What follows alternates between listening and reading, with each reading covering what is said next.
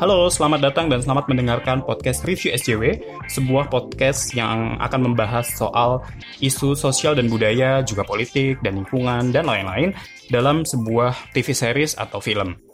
Di episode kali ini gue akan membahas film Love for Sale 2, sebuah film yang bercerita tentang Ichan yang mencari teman kencan dari dating apps. Sebenarnya bukan teman kencan sih, tapi uh, lebih ke arah pacar bayaran aja, karena mereka nggak benar-benar berkencan, well, sekali dua kali aja sih kencan tapi cuman Arini ini dipersiapkan untuk menemani ibunya si Ichan doang. Nah karena ini membahas soal kencan online, gue kali ini ditemani oleh Ida Umama, seorang podcaster dari I Think I Wanna Date You yang juga membahas tentang dating online. Di sini kami akan membahas bukan cuma soal filmnya, tapi juga soal gimana sih kencan online itu di Indonesia. Dan karena Ida ini perempuan, gue pengen tahu nih perspektif dia. Kalau kencan online untuk perempuan itu kayak gimana sih? Dan tuntutan orang tua ke anak perempuan soal hidup berpasangan, soal menikah dan lain-lain itu kayak gimana? Karena Ichan aja yang laki-laki di film Love for Sale 2 ini tuntutannya sudah sedemikian besar gitu. Nah, kalau perempuan itu kayak gimana sih? Nah, yuk kita dengerin aja.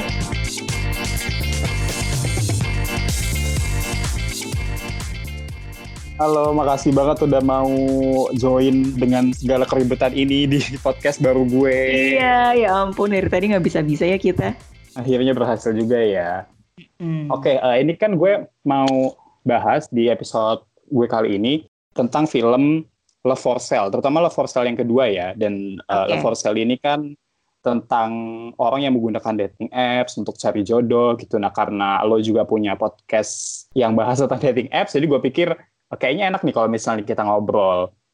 Oke. Okay. Nah, uh, sebelum kita mulai ke filmnya, gue mau nanya soal dating apps-nya dulu. Jadi di film ini kan ada Love Inc ya, aplikasi atau dating site ya itu jatuhnya yang buat cari jodoh gitu ya. kan. Dating site ya. Jadi itu ada kontraknya, ada bayarnya sekian, nanti terus langsung dikirim cewek mm -hmm. gitu. Jadi basically aplikasi untuk sewa pacar ya itu kalau iya, di Indonesia ada nggak sih, Dak? Sebetulnya kalau ngomongin ada atau enggak, pasti ada yang segede itu ya, yang skopnya segede seperti di film Love for Sale 2.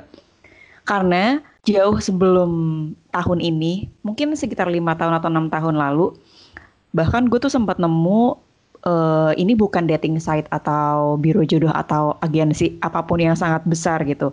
Hanya ruang lingkup satu daerah sekitar kampus. Mereka menawarkan di mana, jasa kalau boleh tahu di di Depok di Depok. Oh, uh. Di sekitar Depok. Nah, di situ ada flyer yang dibagikan di sosial media.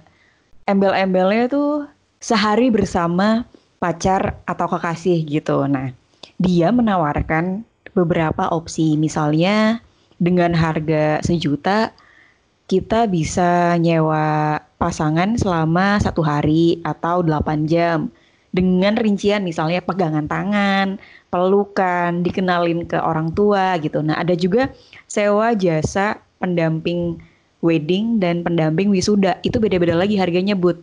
Harganya tuh akan akan makin banyak ketika banyak juga hal yang dilakukan oleh ya? pacar. Misalnya kayak dikenalin ke ortu gitu atau foto sama dia dan di share di sosmed tanpa tanpa apa tanpa rahasia gitu. Beneran. Dan menurut Tapi gue itu durasinya durasinya kenapa? sehari aja? Macam-macam ada yang empat jam ada yang 8 jam ada yang seharian gitu. Paling lama? Waktu itu di flyer paling lama cuma sehari lah. Nah tapi kalau misalnya mau nambahin lagi bisa dihubungi lagi gitu. Maksudnya emang enggak untuk jangka panjang seperti yang di film Love for Sale 2 ya Maksud gue Terus? yang scoop kecil itu aja ada nih. Gimana scoop gede yang udah ada manajemennya yang bagus. Tadi ah. gue sempat tadi gue sempat apa googling bentar memastikan bahwa apakah masih ada dan ternyata yang masih ada di tahun 2010-an ini. Oh, 2020, sorry. uh, di sini tuh nggak bisa disebutin apa nama agensinya karena mereka ngerahasiain di situ cuma ditulis bahwa bisa disewa bener sama kayak kayak di Love Inc di Love for Sale Dia bilangnya tinggal menghubungi nomor ini, nomor ini nanti janjiannya di tempat yang sudah ditentukan oleh si company-nya. Gitu. Tapi itu di Google udah ada ya, tapi cuman nggak ada nama perusahaannya, nama agensinya. Berarti sebenarnya rentan penipuan dong ya? Iya betul nah. Gue percaya ini ada karena yang ngeliput media yang cukup kredibel menurut gue di beberapa media dan oh, banyak juga ternyata gue kira gue kira itu asumsi gue aja. Karena waktu hmm. itu kan gue sempat lihat selebaran gue pikir ya ini pasti abal-abal lah. Oh ternyata enggak gitu. Dan selebarannya si, online ya? Iya selebarannya online gitu. Nah rentan penipuan karena kita juga tidak bisa memvalidasi ini company-nya seperti apa dan nggak terbuka profilnya kan sama kan waktu itu kalau nggak salah, uh, lo share di IG lo kan, kalau lo ditawarin, kalau nggak salah paket dating muslim oh, gitu ya, yang Nah, itu kan ada kan yang ya? dengan harga sekian dapatnya iya yang mahal banget itu. Itu gimana sih? Coba ceritain. Itu turunan dari setipe.com. Setipe itu bekerja sama dengan salah satu agensi dating agensi di Jakarta namanya Lunch Actually namanya. Nah, pusat bisnis dia ada di Asia Tenggara, Singapura, Thailand, dan lain-lain gitu. Nah, gue diundang ke sana dalam rangka mendapatkan ceritanya tuh gue dapet konsultasi gratis dengan dating coach yang hmm. akan membantu gue mencari sebenarnya pria yang seperti apa sih yang gue inginkan gitu. Gue pikir nih ya, Bud, awalnya gue ke sana, wah asik nih curhat sama dating coach gitu. Ternyata itu salah satu trik dan strategi marketing dia untuk mengajak member baru gitu. Nah, gua ke sana ternyata emang kantornya itu oke okay banget. Pas dating coachnya dateng, cerita-cerita lah apa segala macam, pendekatan ke gue. Akhirnya dia ngasih formulir, terus gue disuruh ngisi. Formulir yang isinya sama kayak di beberapa dating apps harus ngisi lelaki yang diinginkan seperti apa, tujuan pakai dating site, dating app gitu. Selama ini nah. kenapa nggak dapet gitu gitulah. Mereka detail banget sampai nanyain soal agama ras suku dan penghasilan gue. Terus uh, basically CV ya? Iya. Yes. CV ya mm. in the end in the end of the convo antara gue dan si dating coach ini dia buka laptop terus mm oh jadi gini mbak Ida kita tuh punya paket lalu kayak wow, gue lagi kayak kayak lagi di MLM-in gue. Nah, paketnya Bud, menurut gue sih mahal ya. Ada paket yang paling murah tuh waktu itu 15 juta. 15 wow. juta berapa, itu berapa lama? Sekali. Jadi itu nggak pakai ya mungkin dua jam kali ya. Jadi uh, wow. setiap kita setiap kita mengiyakan paket itu, kita akan hmm. dijadwalkan untuk ketemuan di tempat yang mereka tentukan. Itu pertama. Kedua, gue nggak bisa tahu muka dia kayak gimana. Karena wow. nanti yang akan mengarahkan gue adalah si dating coach ini. Misalnya kayak cowok ini pakai baju ini, lalala nomor mejanya ini gitu. Gitu aja. Jadi gue nggak boleh lihat mukanya. Nah, kalau gue pengen lihat mukanya dan pengen tahu fotonya, satu foto harganya 5 juta. wow, udah mah uh, speed dating, uh, blind date pula ya, yes. ya dan mahal lagi. Yes, dan waktu itu dia gue nggak tahu ya ini gimana, cuman mungkin ini peraturan dari mereka. Dia bilang, e, Mbak Ida nanti tolong pakai dress, pakai heels, dan ya nanti kami make up hmm. bisa kok, tapi ada biaya tambahan gitu. Gue bilang, wah saya nggak mau kalau pakai dress, saya maunya pakai kayak gini aja, casual tapi sopan dan bersih gitu. Dan dia nggak boleh. Gue harus pakai dress. Wow. Gue harus pakai baju yang proper seperti candlelight dinner gitu-gitu loh. Wow. Iya iya iya iya terus dan gimana paket... hasil dari itu? Lo ambil nggak tapi coba ambil nggak. nggak? Kan Enggak, dia ya, bilang jadi mbak Ida jadi mbak Ida tertarik nggak nih? Terus gue bilang wah mbak kalau ini saya belum bisa. Soalnya memang keluarga saya lagi butuh uang juga. Saya juga bantuin bokap untuk uh, bolak-balik RS gitu segala macam. Oh gitu, nggak apa-apa mbak, mbak Ida bisa nyicil berapa kali deh gitu. Kayak wow, nyicil men. Padahal duitnya alih-alih buat uh, kencan sekali aja bisa ditabung buat nanti resepsi ya. Lumayan kan itu sekian juta. Ya. Kayak 5 iya, juta buat ya foto doang. Mm-mm. Terakhir kabar yang lo denger gimana tentang dating agensi atau jasa ini? Nah, sebetulnya dating agensi yang gue datangi itu cukup apa ya menurut gue cukup aman karena mereka juga memverifikasi identitas kita misalnya KTP, SIM, STNK sampai surat rumah, BPKB, surat-surat motor, Wah. saham lo, investasi lo di mana aja. Tapi itu kan datanya banyak banget dan pribadi banget ya. Apa malah eh, nggak uh, takut disalahgunakan gitu ya? Nah itu Tapi dia sejauh yang ini nggak ada kasus ini ya. Kalau kalau kasus penipuan itu belum Mm -mm, gue belum belum tahu karena menurut gue ini cukup apa ya cukup aman.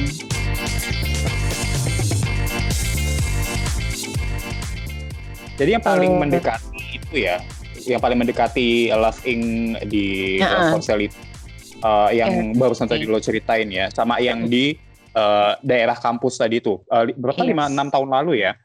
Iya. Hmm. Oke, nah uh, sekarang uh, kita masuk ke filmnya ya. Jadi Yeah. Love for Sale itu kan baik yang pertama dan kedua itu kan polanya sama ya. Jadi mereka orang yang sama-sama single, terus dapat tuntutan untuk segera dapat pasangan, terus mereka install Love Inc yang adalah sebuah dating site, terus habis itu hmm. mereka punya pacar bayaran. Kesamaannya kan itu. Cuman apa yang lo lihat perbedaannya dari yang kedua dan uh, yang pertama, terus lebih menarik yang mana menurut lo? Kalau gue pikir Love for Sale yang pertama dan kedua tentu fokus ceritanya beda. Yang pertama kan angle-nya dibikin si gadingnya kesepian kan. Maksudnya sudah umur berapa 40-an ya? 40-an.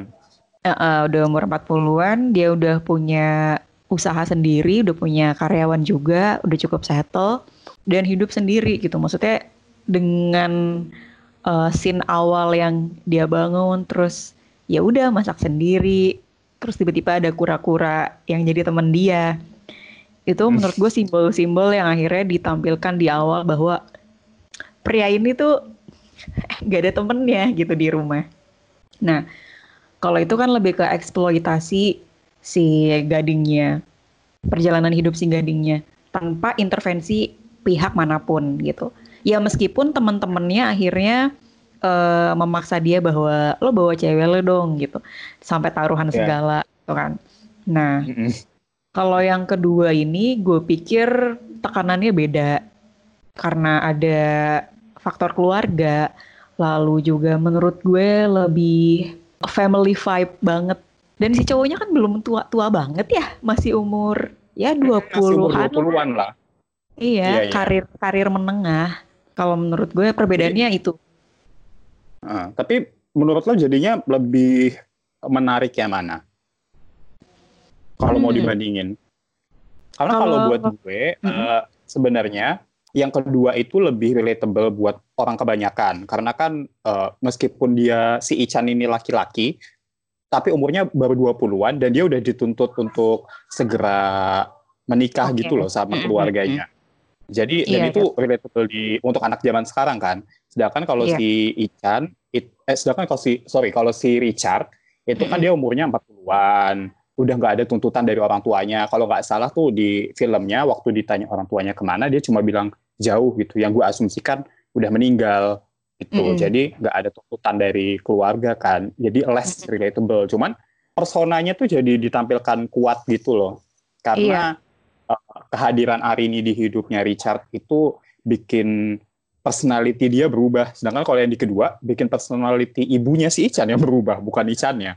Gitu. Jadi mm. gue pribadi sih masih agak-agak bingung kayak lebih bagusnya mana ya. Karena dua-duanya punya poin yang beda tapi gue pribadi lebih suka apa ya lebih suka sudut pandang yang lebih personal makanya gue uh, merasa yang pertama itu lebih bagus oh oke okay.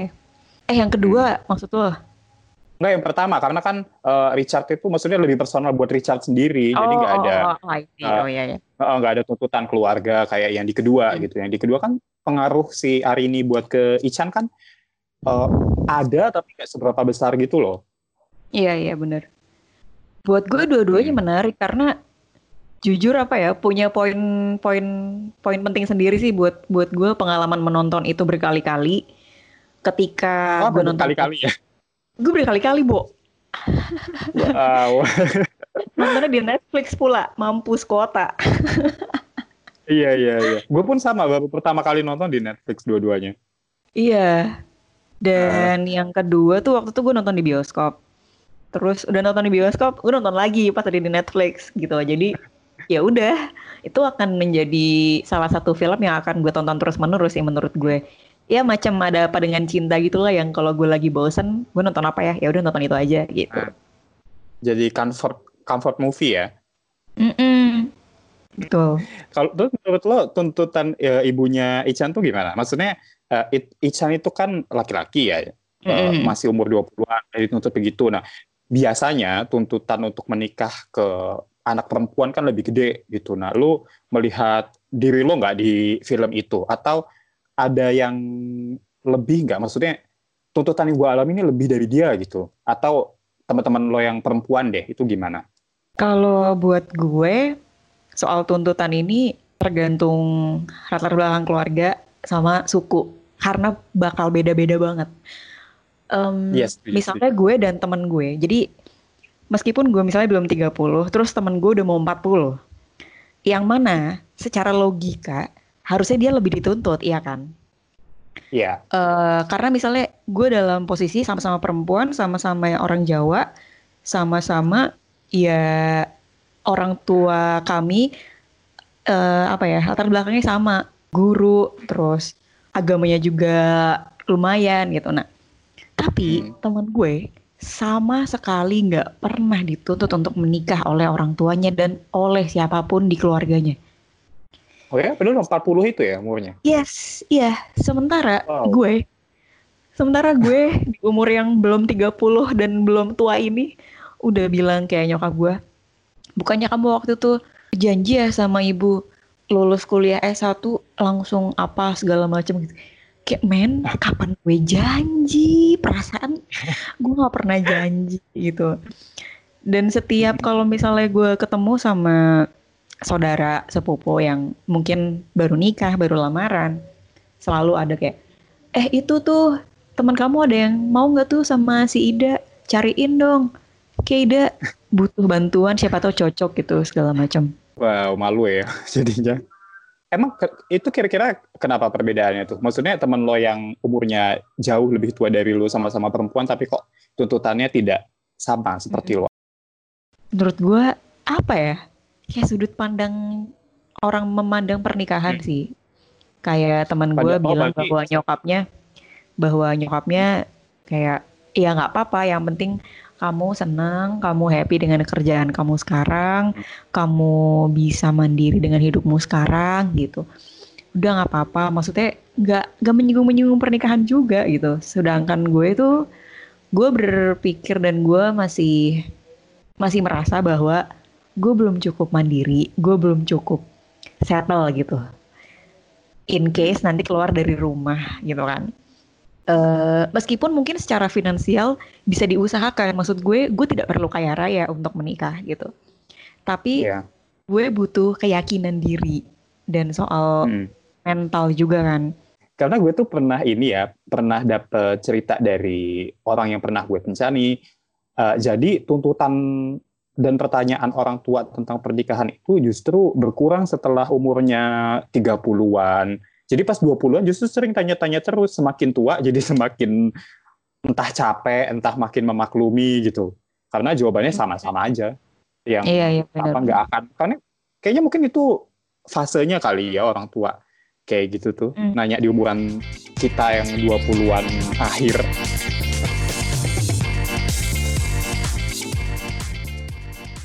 Gue tuh yang gue soroti itu kalimat ibunya Ican yang mama tuh cuma pengen kamu bahagia gitu. Nah lo ketika denger itu di film gimana tanggapan lo? Gue jujur agak-agak, ah, orang tua tuh begitu ya pasti.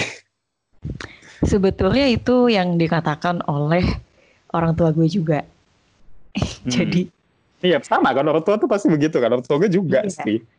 Maksud gue, hmm. oke, okay, tolok ukur mereka adalah apa yang menurut mereka bahagia itu ya anaknya menikah gitu. Jadi kayak ibu tuh sedih kayaknya ngeliat kamu sendiri gitu. Ntar kalau nggak ada siapa-siapa gimana? Ntar kalau ibu nggak ada gimana gitu.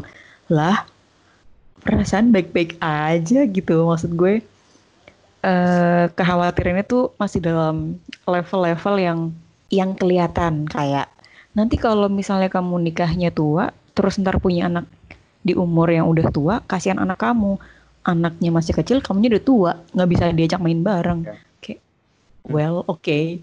terus ada lagi, nanti kalau misalnya kamu nikah di umur tua, terus melahirkan, risikonya gede dalam hati gue. Men, udah banyak rekayasa biologi dan ilmu pengetahuan yang sudah upgrade soal yeah, itu. Yeah, yeah, yeah.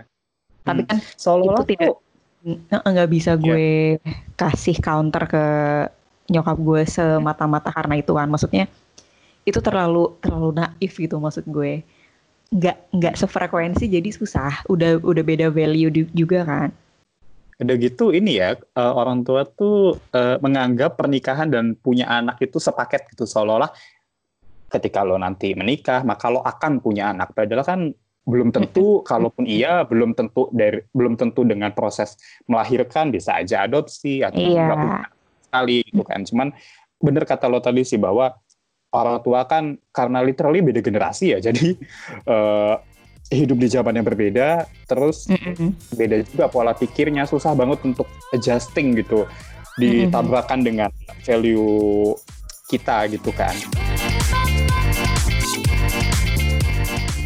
Nah itu dia tadi obrolan gue bareng Ida tentang dating site dan Love for Sale 2, terutama tentang si Ichan dan tentang Richard yang di Love for Sale 1. Obrolan ini masih berlanjut di part 2. Di situ gue dan Ida akan ngobrolin soal Arini dan soal bagaimana Ida sebagai seorang perempuan menjalani kehidupan perkencanan online dan apa cerita tentang hubungan dia dengan orang yang dia kencani dan hubungan dia dengan keluarganya. Part satunya gue akhiri sampai di sini dulu. Terima kasih sudah mendengarkan. Jangan lupa follow podcast ini, follow juga Twitternya di @review underscore sjw dan Instagramnya di @reviewsjw. Gue Budi pamit. Sampai jumpa. Bye-bye.